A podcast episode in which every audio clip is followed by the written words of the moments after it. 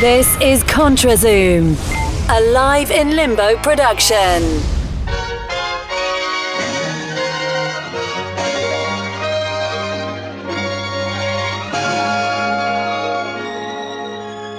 This is ContraZoom, where we go back and forth about film.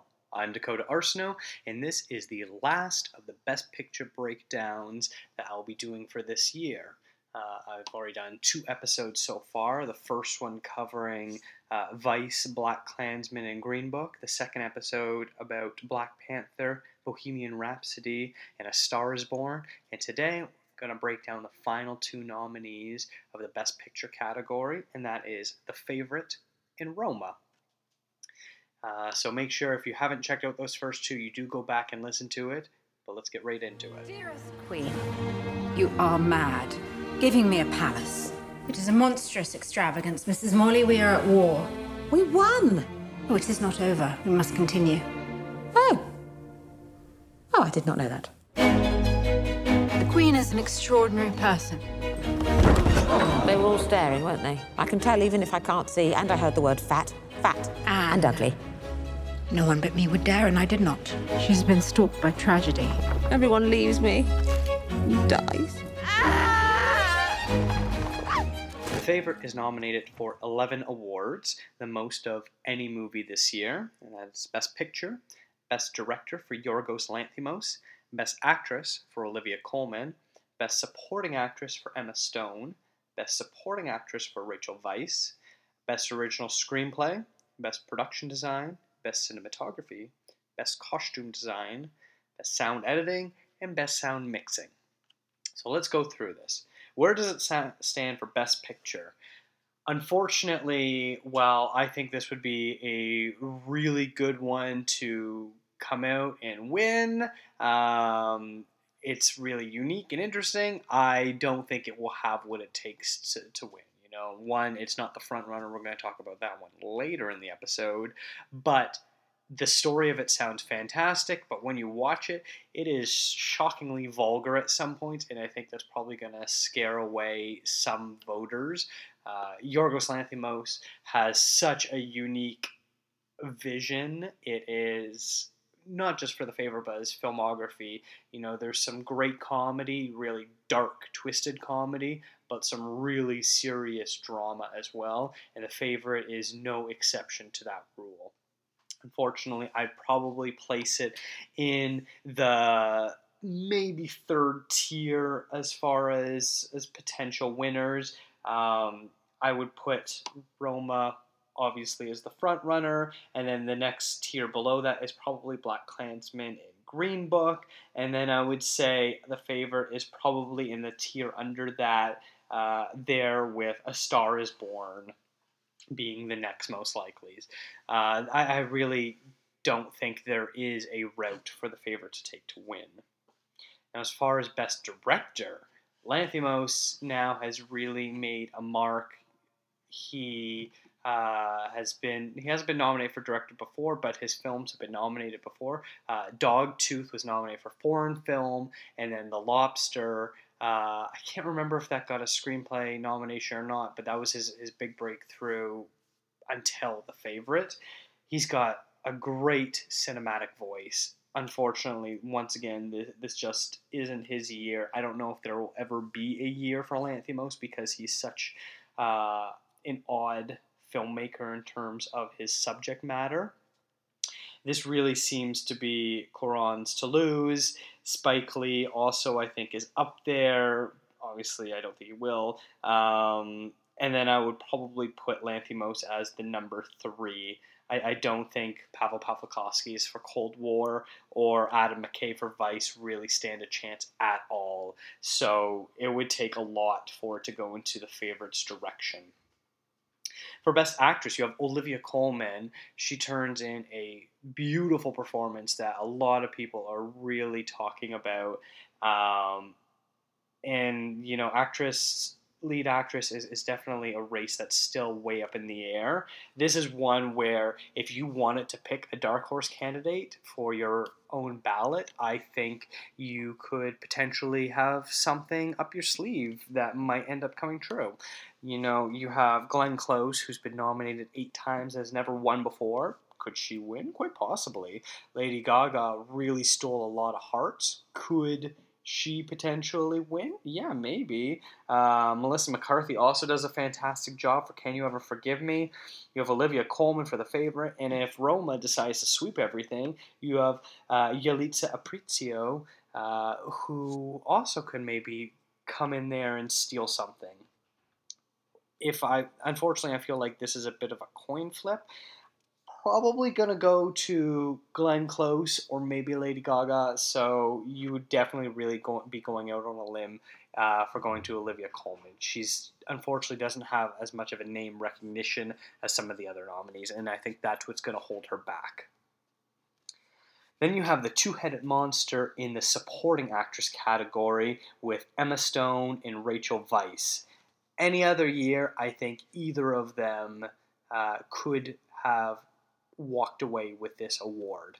But anytime you have two nominees from the same film in a category, you instantly cannibalize your votes. Uh, I'm recording this on um, on a Sunday night, Sunday the 10th, and it's the same night as the BAFTA Awards um, that happened earlier, and Weisz actually won for supporting actress. She is British though, so there is a bit of favoritism going on there, no pun intended uh, over Stone. They both have really great performances that they turn in, and because of that, I think both of them are the front runners, but both of them are splitting the vote, which will lead to a probable win from Regina King. Um, if I were to put money on one of them, it probably would go to Weisz because Stone just won recently. I could see them saying that she'll have other chances. Weisz has been nominated before, but I think since she's never won, I think this would be her shot. So if you don't think Regina King is going to win, Rachel Weisz I think is an excellent dark horse candidate. Unfortunately, I, I really think they're going to split their votes a ton. Amy Adams also has been nominated, I think, five times and has never won, and they could see that as a you know a thank you to her, giving her a not quite career achievement award, but uh, sorry we messed up for not even nominating you for Arrival sort of thing. No, I'm not bitter at all. No, not at all. Uh, and then you've got original screenplay. I like the favorite to win this. Um, I have said it before you basically call the screenplay awards the I wish we can give you the best picture award and we're going to give it to a more edgy film. The favorite absolutely nails it. The script is fantastic. It hits a whole bunch of different notes and it's way too unmainstream to win best picture. Uh, it's up against uh, Roma and Green Book, which both I think are probably going to be up there as well. Um, but I, I, think the favorite is the one to pick for this category, with uh, Green Book probably being the one that would be contending closest to it. And then you have Best Production Design. I love this. You know, it takes place in this beautiful castle. Uh, there's great gardens. You know, you get to see so much of the different aspects of this aristocratic life. Um, at this the time period that this movie takes place, and I think it does it all excellently. And so I would definitely put the favorite as the the front runner for it. Uh, its competition doesn't really stand a chance. You know, Black Panther, First Man, and Mary Poppins Returns all don't really have enough buzz behind it. Uh, and Roma, I don't think, has enough production design in it to really captivate the audience quite like the favorite did. Best cinematography. Uh, I really like what Lanthimos decided to go for for the cinematography. You've got some really interesting shots, including some fisheye stuff, uh, some some really interesting low angle shots, playing with different time movement. There's a whole lot going on that is impossible to not love. Roma definitely is is way I would say more beautifully shot, very traditionally shot. Um, I own, I would put Cold War up there with it too. Unfortunately, Cold War is not going to win. Um, so I would actually call the favorite the favorite to win this category as well. Uh, best costume design. This is another you know below the line category where I think the favorite is going to be the one that's most likely going to win. The Academy loves period pieces. It loves lots of fancy dresses and corsets and things like that. And there's such an interesting range of costumes. Obviously, you have the Queen, who is much more buttoned down, so to speak, and then you have um, Weisz, who basically, you know, when she's not wearing fancy dresses, definitely has a more of a masculine look to her, which is beautiful and really works. And then you have Stone's character who tries to look more aristocratic with the way she dresses. So it, it, it does a, a, nice way of really contrasting these three women's dresses. And then, of course, you have all the, the fancy boys in their powdered wigs uh, with all of their suits. I think they do a really interesting and great job for it. And so I really think the favorite's going to win. And then lastly is the sound editing and sound mixing. In the last episode, I broke down the differences between the two categories. So if you want to hear more about that, I highly suggest you going back and listen to the last episode. Unfortunately, I don't think the favorite is going to even come close for either of them. You know, it's a just happy to be their nomination for both of them. It really doesn't stand a chance.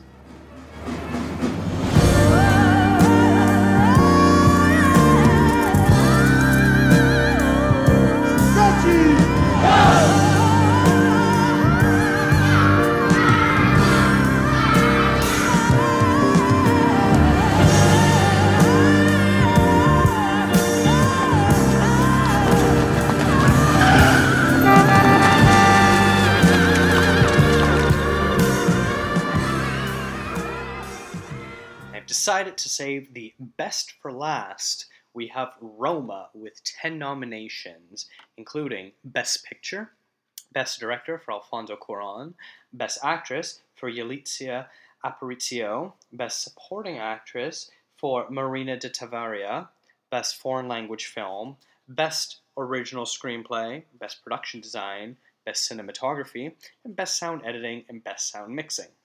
So, we are here. We are finally here. I've talked about it in all three episodes. Best Picture. Roma is the film to beat. It is very unlikely that it's going to lose at this point.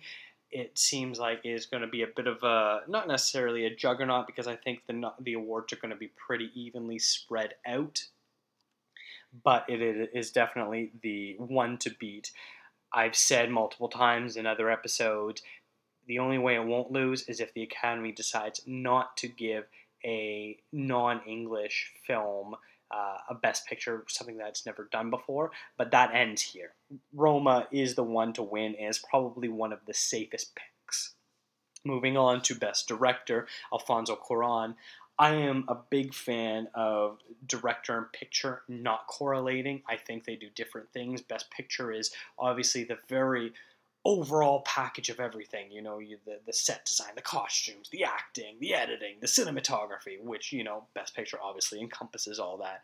I think Best Director is someone that is showing a unique and interesting way of telling a story and goes about the way that it sort of handles everything. And I'm usually totally fine with it being separate. In fact, I encourage it. But this year, I think Cuaron has crafted something so unique, so very Cuaron, and it shows. He deserves this award so much, and I'm, I'll be so happy about it. Um, I think Spike Lee has also turned in a close to career best uh, film, and Paweł Pawlikowski for Cold War also, I think, has done a fantastic job. Unfortunately, I think neither of them really stand a chance. The only way Black Klansman does is if it comes through and, and wins a bunch of other things as well. Uh, but this is definitely Cuaron's award. It's not even his award to lose, much like Best Picture. They're just Roma's awards. Then we have Best Actress. you know, I love Aparicio's performance, and I, I would totally love to see her win. It would make me so happy. But the only way that happens is if it's basically going to win eight or nine awards total out of the 10 nominees, which that is not happening, unfortunately. I think this is her one and only nomination she'll ever get in her life, so it is very much really enjoyed this night. Um, I, I would love to have that happen, but you know, between Glenn Close, Olivia Colman, and Lady Gaga, I think those three are the real frontrunners for this. She is a non-actor cast in this, and Cuarón got a fantastic performance out of her. Very subtle, very moving, uh, with so much going on. And I, I hope we get to see her again someday in something else, but I don't know if she even wants to keep acting.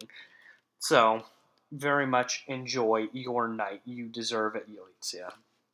And then you have Best Supporting Actress for Marina de Tavira, who uh, plays the uh, mother that employs uh, Yalitza Aparicio's uh, house servant, um, maid, I guess is the better way to put it. She turns in a great role, very nuanced and layered as well. It looks like she's most likely going to be behind Regina King and the two favorite actresses, Stone and Weisz. So it's very much for her as well. Uh, just be thankful you're there and enjoy the night.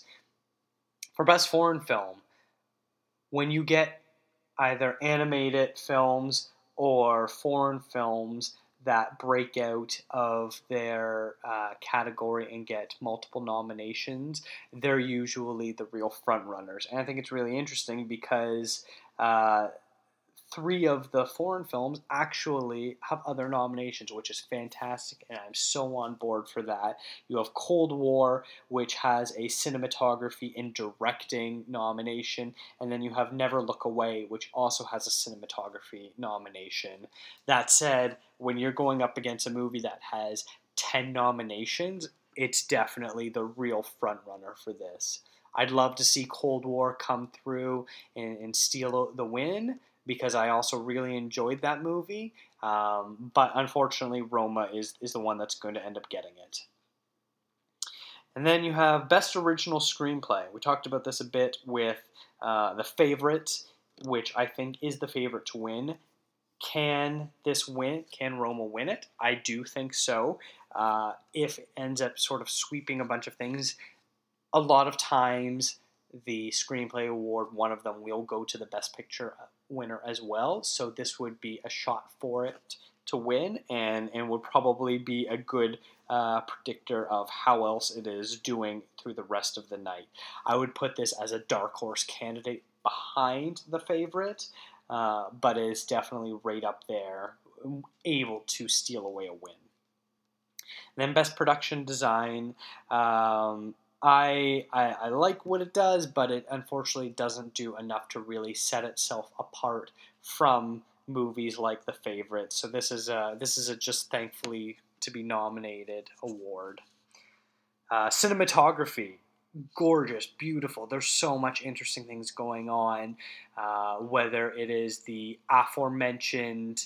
Um, not aforementioned, I haven't talked about it yet, but the, the, the infamous, sorry, the infamous uh, beach sequence at the very end of the film. There's the earthquake sequence. There is the scene when they're shopping for uh, baby furniture, and you've got this really interesting uh, camera take where it, this, the camera is stationary and it pans around the room of this store and outside where these riots are going on. It is so interesting, and there's so much fascinating stuff going on. This is definitely uh, the front runner to win this award, and I, and I really think it's going to win it. Lastly, you have the sound editing and mixing categories, much like the favorite. This is just thankful to be there. There, there is some interesting stuff with the sound, especially with the end sequence of the the, the tidal waves going on in, in the earthquake, and there's a, the, the fire, the forest fire sequence. There is some interesting sound design going on in there, but neither award of it is going to win. I talked about it last week where I think um, both uh, A Star Is Born, and then Black Panther and Bohemian Rhapsody all are the real frontrunners for those two awards, and can be kind of a coin flip between all three of them of where it's going to go.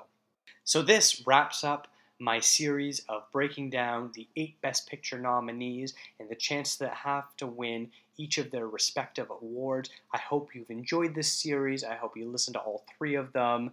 Uh, it's been a lot of fun once again breaking these down and talking about uh, my feelings and thoughts on these awards. If this helps you with your office, uh, bracket, then that would be great. I will gladly take 50% of your winnings, whatever that might be.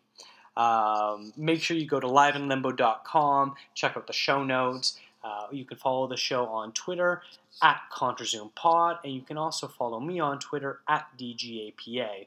We're going to do one more episode before the Oscars, breaking down our actual predictions. Uh, it's going to be a lot of fun, and I'm really looking forward to it. Uh, so make sure you look for that. Thank you for listening.